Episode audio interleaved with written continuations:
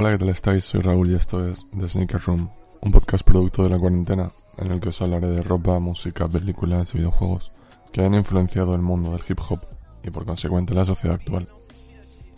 El nombre surge de mi propia habitación. Quien me conoce sabe que mi pasión por las zapatillas y coleccionarlas es algo que va arraigado mi vida desde pequeño.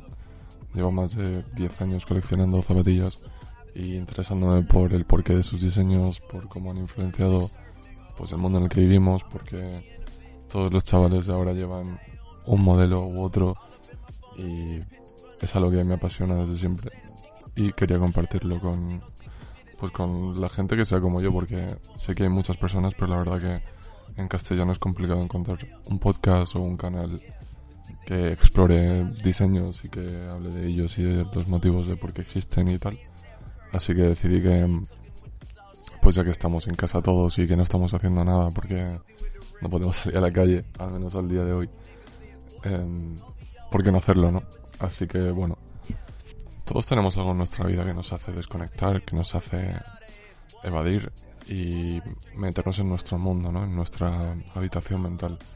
Para un pintor o para un dibujante es una hoja, unos lápices, unos rotuladores, una tableta gráfica.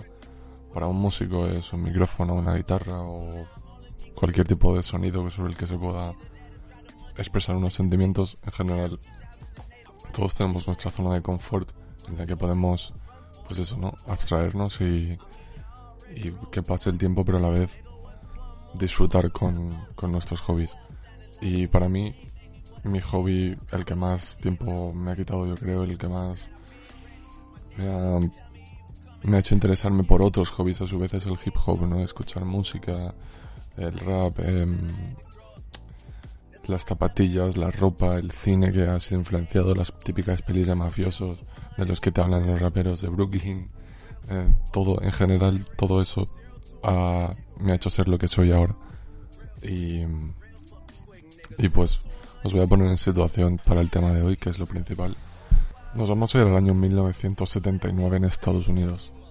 Um, los años setenta fueron unos años de mucho conflicto junto a los años sesenta en Estados Unidos por la Guerra Fría, disputas raciales, en general época de transición total hacia los años ochenta y noventa, que fue quizá la mayor expansión cultural que tenemos en nuestra historia moderna, sobre todo los que nacimos en los noventa.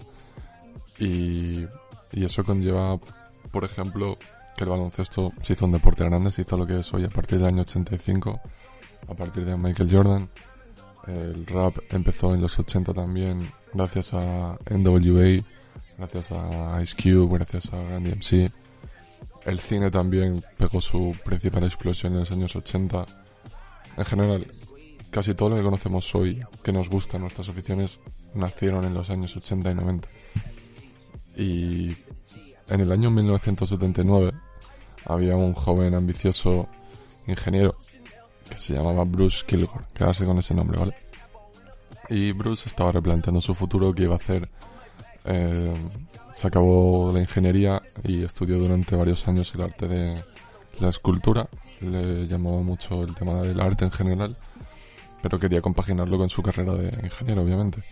Entonces, antes de empezar a diseñar pistas de tenis, microondas o robots, Bruce vio una interesante oferta de trabajo de Nike.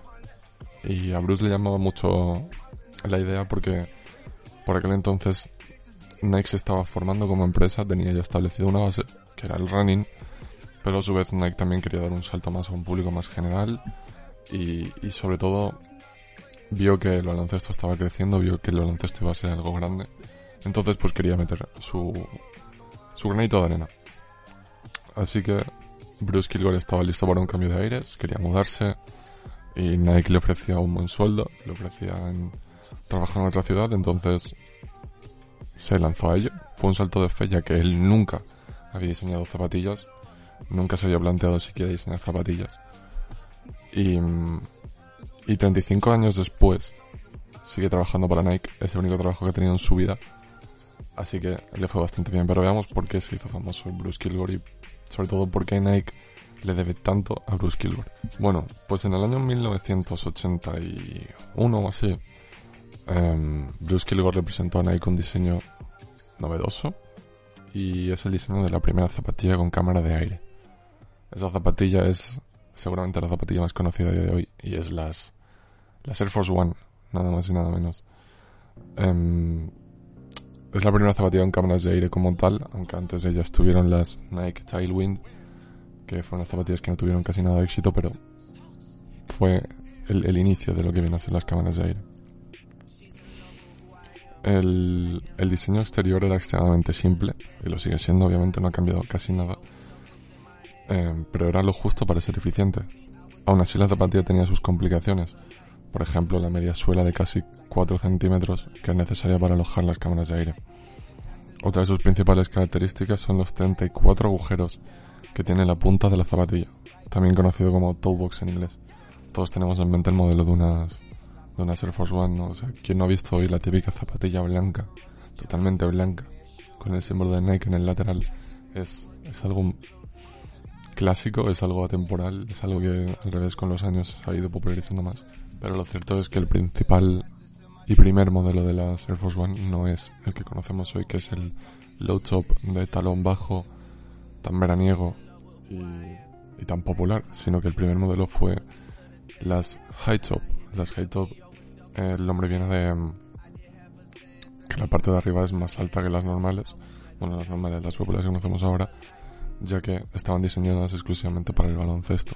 En los años ochenta el calzado de baloncesto era muy escaso y había que hacer mercado nuevo. Eso es lo que pensó Nike y dijo, vamos a sacar un, un modelo que sea exclusivamente para el baloncesto, ya que lo que había hasta entonces de baloncesto la verdad que era bastante... Eh, malo, era muy incómodo para los atletas. Imagínate un señor de dos metros, de ciento diez kilos, después de un salto cayendo contra el suelo, sus pies, sus rodillas, ligamentos, sufrían muchísimo, y era necesario que hubiese una revolución en ese sentido, y, y Nike quería meter ficha en ello. Así que las high top tenían un refuerzo superior eh, que, que consistía en dar más soporte al talón y más soporte al tobillo, de tal forma que entre eso y las cámaras de aire interiores, al caer al suelo después de un salto o mientras corría simplemente, pues el jugador no sintiese ese golpe y da- que dañase tanto sus ligamentos. También contaba con algo novedoso, y era un, una especie de cinturón o strap que, que una vez abrochado mediante velcro reducía más aún las posibilidades de lesionarse, porque inmovilizaba casi por completo el pie. Y aunque parezca raro, pero las Air Force One no fueron un éxito ni muchísimo menos instantáneo. Sus competidores eran muy primitivos, en el sentido de, pues eso, las zapatillas de la competencia tenían muy poca tecnología, eran el mismo perro con distinto collar que el resto de marcas, pero las Air Force One no triunfaron. Y no triunfaron porque el público general no comprendió cómo funcionaba la cámara de aire. Tened en cuenta esto, son los años ochenta. Mmm, lo, simil- lo único similar que habían visto era el Regreso al Futuro, con las Air Mac, que bueno, esos son unas zapatillas que también podría hacer, podría hablar durante treinta minutos solo de ese modelo, pero bueno, lo que quiero decir es que el público no entendía cuando Nike les decía, las zapatillas tienen una cámara de aire. Pues tú eres una persona normal y corriente, estás en los años ochenta y una empresa te dice que tus zapatillas tienen aire, y vas a decir, me están vendiendo la moto, y vas a pasar totalmente para ir a pues una marca más clásica, ¿no? Como viene a ser Converse, o en general las que eran anunciadas por Magic Johnson, Larry Bird. Te vas a fiar de, de ellos antes de que una marca te diga que sus zapatillas tienen aire dentro. Y además el diseño era bastante futurista, lo cual es una paradoja, porque a la vez, si algo ha hecho clásicas hoy a esas Air Force One, es un diseño totalmente simple. Y eso nos da que pensar en cómo ha ido evalu- evaluando la sociedad los diseños, en el sentido de que en el año ochenta y cinco un diseño que hoy es totalmente simple y sobrio era muy futurista. A mí eso me parece algo eh, excepcional, y algo que, que te da a reflexionar bastante, ¿no? Sobre cómo han ido nuestros gustos cambiando y evolucionando. Y aunque parece increíble, la historia de las Air Force One casi no tiene historia, casi no tiene lugar. Porque en los años ochenta el ciclo vital de un diseño de ropa o zapatillas era alrededor de un año. Si no funcionaba, descontinuaban la producción y a otra cosa. Quiero decir... Eh, todas las empresas entonces no querían, no, no entendían lo que era la palabra vintage, no entendían lo que era el volver atrás y sacar un diseño que salió hace quince años, no entendían nada de eso. Y con razón, quiero decir, están en una sociedad que está creciendo en, en, en todo, en cultura, en deportes, en todo. Entonces nadie entonces pensaba en decir, bueno, pues voy a dejar que esta zapatilla que no me vende durante un año eh, siga en el mercado y sigamos gastando dinero en ella para ver si vende dentro de cinco. Eso no iba a pasar. Entonces Nike, pues no triunfó la zapatilla y dijeron, vale, pues descontinuamos. En mil novecientos ochenta y cuatro dejaron de fabricarla, pero lo que no tuvieron en cuenta es quizá lo más importante que ha pasado a la sociedad en el tema de zapatillas, y son los chavales que ahora se les conoce como sneakerheads, los chavales que adoptaron las Air Force One como suyas, que todos de pequeños hemos tenido algo así, sobre todo de calzado, ¿no? Típico, típicas zapatillas en España, sobre todo de fútbol, que nos regalan con, con tacos que nos ponemos todos los días, vayamos a clase, vayamos a, a una comida familiar, típicas zapatillas o típico camiseta, pantalón, chaqueta. Todos hemos tenido algo así que de pequeño nos, no nos lo queríamos quitar. Pero bueno, volviendo al tema de los sneakerheads del año ochenta y cuatro, los que adoptaban las Air Force One como su zapatilla principal, como su calzado favorito. Y es que claro, cuando Nike dejó de producirlas, eh, pues se tiraron las manos a la cabeza. Y si no fuera por tres vendedores de Baltimore, tres tiendas, las Air Force One se habrían quedado ahí y no conoceríamos a los miles de chavales que las llevan ahora puestas. No, no sabrían qué es una Air Force One, no tendrían ni idea de la historia que han tenido y se habrían quedado ahí. Sin embargo, esas tres tiendas, que a partir de entonces pasaron a ser, a ser conocidos como los Tres Amigos, realizaron a Nike un último pedido de mil doscientos pares. Antes de que Nike las enviase al crematorio de zapatillas, les dijeron, no, oye, hacedme... Hacedme el favor de darme mil doscientas zapatillas más. Y Nike no entendió por qué. Nike no, no conocía ese tipo de mercado underground, por decirlo así. Nike no entendía que hubiesen chavales comprando un modelo que a ellos no les sea rentable. Entonces, pues, hicieron el... el les dieron el, el favor de darle mil doscientos pares de zapatillas. Y a las pocas semanas, los ya conocidos como Tres Amigos no podían cumplir la demanda. Y eso abrió los ojos a Nike, que empezó a producir de nuevo en masa las Air Force One. Todo esto viene en parte por la publicidad y el marketing. Eh, para aquel entonces Nike tenía un ojo puesto en la calle y, siguiendo la filosofía de no toques lo que funciona bien, decidió confiar en el boca a boca y solo lanzó dos anuncios publicitarios. Solo dos anuncios para una zapatilla que hoy en día es la más vendida de Nike y... si no es la más vendida en general, será top cinco de zapatillas más vendidas a nivel global. Eh, los dos anuncios fueron bastante peculiares. El más conocido fue cuando Nike reunió a seis jugadores de élite de la N B A de por aquel entonces, llamados The Original Six. Entre ellos, grandes nombres como Jamal Wilkins o Moses Malone. El segundo anuncio ni siquiera mostraba las zapatillas.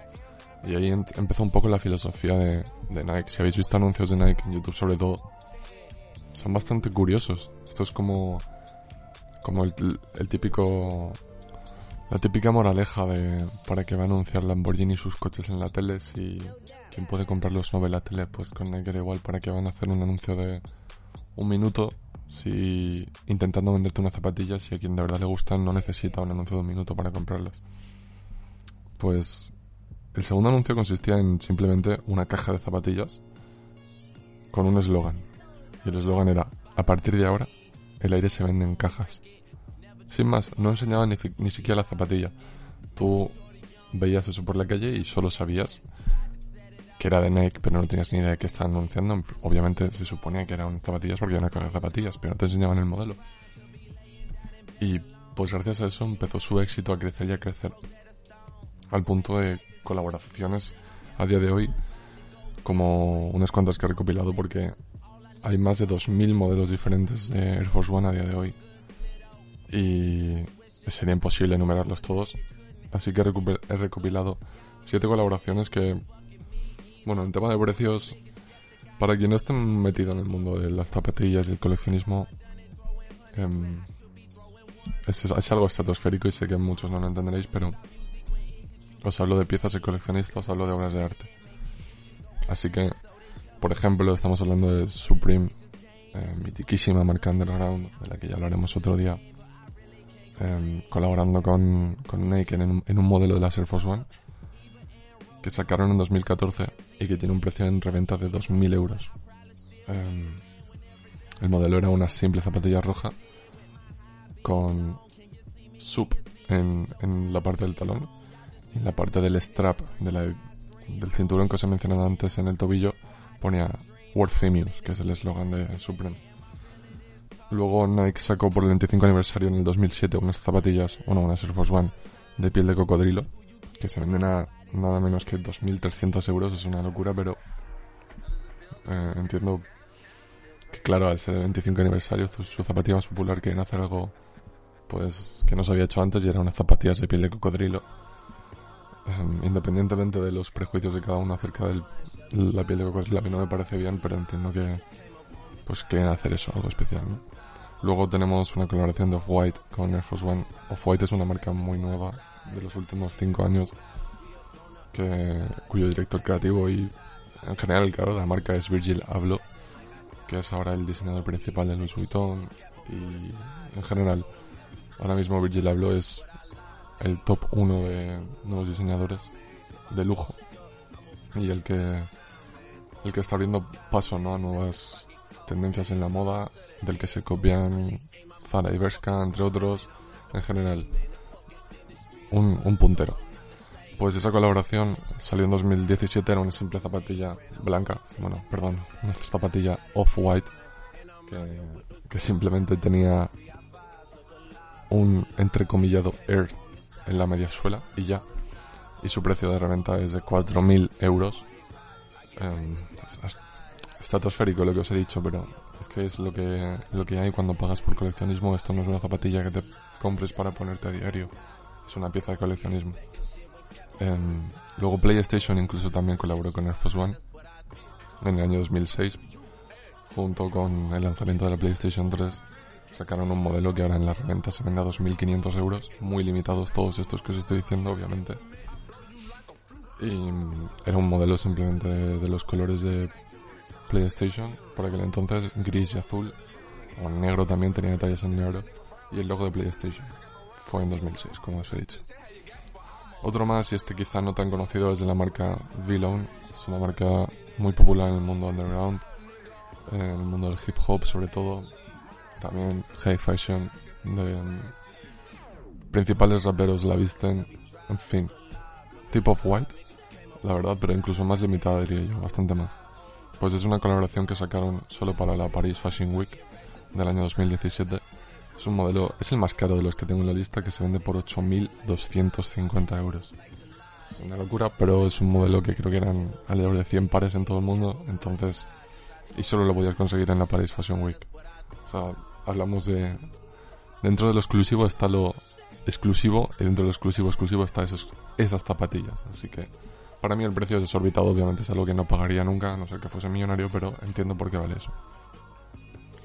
Luego Comme des Garçons, que es una marca japonesa, a pesar de que el nombre es francés, tiene también mucha historia en el mundo de la moda en general. Ya no hablo de hip hop, hablo de... En general es una marca pues muy, muy añeja, muy creadora de tendencias también, que ha inspirado a, a, a los desarrolladores, diseñadores, perdón, actuales. Y sacaron una colaboración con Air Force One en dos mil diecisiete por mil quinientos euros. Era una zapatilla blanca, pero que en el talón tenían una especie de ojos. Dicho así, no lo vais a entender porque es que yo creo que nadie sabría explicarlas perfectamente, pero la verdad es que el modelo es muy bonito. Quizá no para mil quinientos euros, pero entiendo de nuevo por qué valen eso. Y por último, las más populares ahora mismo, quizá, es toda la línea que el rapero Travis Scott está sacando con, con Nike, entre ellas las Air Force One que salió en dos mil diecisiete, que fue lo que abrió paso a nuevas colaboraciones de Travis con Nike, que se venden a mil euros. Son las más baratas de la lista, pero es que es, es lo dicho, es lo que hay, creo que es lo, lo normal. Es como si hablásemos de cuadros de arte o en general cualquier cosa de coleccionista, entiendo que hablan eso. Luego hay historias muy locas como por ejemplo doctor Dre, mítico productor, mítico, mitiquísimo en el mundo del rap, que dio paso a Eminem, descubrió a Eminem, produjo a Eminem, creó la canción de Still Dre que se ha hecho meme en los últimos años. En fin, es una leyenda. Pues contaba en una entrevista, yo la verdad que tengo mis dudas, pero contaba en una entrevista que él solo calza Air Force One. Durante toda su vida lo único que llevaba han sido las Air Force One Whites on Whites, que son las típicas, blanco en blanco. Y dice que cada día lleva un par nuevo. Le dije, ¿cómo, cómo vas a llevar un par nuevo, doctor Dre? ¿Qué estás diciendo? Pues, según contó, eh, cada día abre un par nuevo de zapatillas. Porque dice que la sensación de ponerse unas zapatillas nuevas por primera vez es irrepetible. Y que eso le inspiraba en su día a día. Yo qué sé, excentricidades de famosos. Mm, hay miles, esta es una más. La cosa y el lado bueno, entre comillas, es que dice que al final de ese día, ese par que ya no iba a ponerse nunca más, pues se lo daba al barrio, se lo daba a los pobres, los donaba. En fin, yo no sé cuánta gente en Los Ángeles tendrá zapatillas de doctor Dre, pero haciendo cálculos más o menos son unos treinta y seis mil euros al año en Air Force One que se gasta el señor doctor Dre, que los tiene claramente. O sea, eso no le va a quitar el sueño a él, pero el simple hecho de abrir una caja de zapatillas nueva al día, yo creo que al final se le hace monotonía y se le tiene que quitar las ganas al final, pero excentricidades, como he dicho, hay miles y esta es una de ellas. En fin, mi conclusión es que como muchas cosas en la vida, la simplicidad lo suele ser todo. Como la Mona Lisa, la Torre de Pisa o el mismo logo de Nike. La Air Force One es una obra de arte que es estudiada por miles debido a su simplicidad. Y muchos dirán, no, es que es solo una zapatilla. A ver, si nos ponemos a reducirlo todo, al fin y al cabo la Mona Lisa es solo un cuadro y la Torre de Pisa es solo una torre doblada. Quiero decir, el arte desde mi punto de vista se debe ver desde un punto muy subjetivo, pero a la vez objetivo en cómo ha influido en la sociedad actual. Quiero decir, seguramente si tú le das una foto o le enseñas tus zapatillas, tus Air Force One a tu madre, que para nada está metida en el mundo de la moda, o a tu padre, aún así van a saber cuáles son y van a decirte que esas las han visto por la calle mucha gente, porque mucha gente las lleva. Y eso para mí ya es, es sinónimo de leyenda y sinónimo de, de influencia. Unas zapatillas, bien escrito que son unas zapatillas, pero también te pueden inspirar, um, según tú las, las interpretes o según dejes que te influyan. Y para mí eso es algo muy bonito y creo que um, hay ciertas cosas en la vida que no valoramos desde ese punto de vista, pero que, que son vitales. Al fin y al cabo, no sé si os imagináis la vida como la conocemos si, yo qué sé, la Mona Lisa, otra vez es el ejemplo recurrente, dijésemos que solo es un cuadro. Te hablasen de la Mona Lisa y tú dijeses, nah, eso solo es un cuadro. Pues es absurdo, es algo que claramente, y gracias a Dios, no es así. Y creo que las Air Force One en veinte, treinta años tendrán un estatus similar a ese, ¿no? El Dios, las Air Force One. Así que bueno, esa es mi conclusión, espero que os haya parecido interesante. Yo la verdad que no conocía eh, que casi pudiesen desaparecer las zapatillas, pero bueno, supongo que des, detrás de, gran, de grandes, ¿cómo decirlo?, de grandes invenciones, descubrimientos o, o fortunas siempre hay un lado negativo y un lado malo, y es que Bruce Kilgore casi se queda sin ser lo que es, casi se queda sin hacer historia.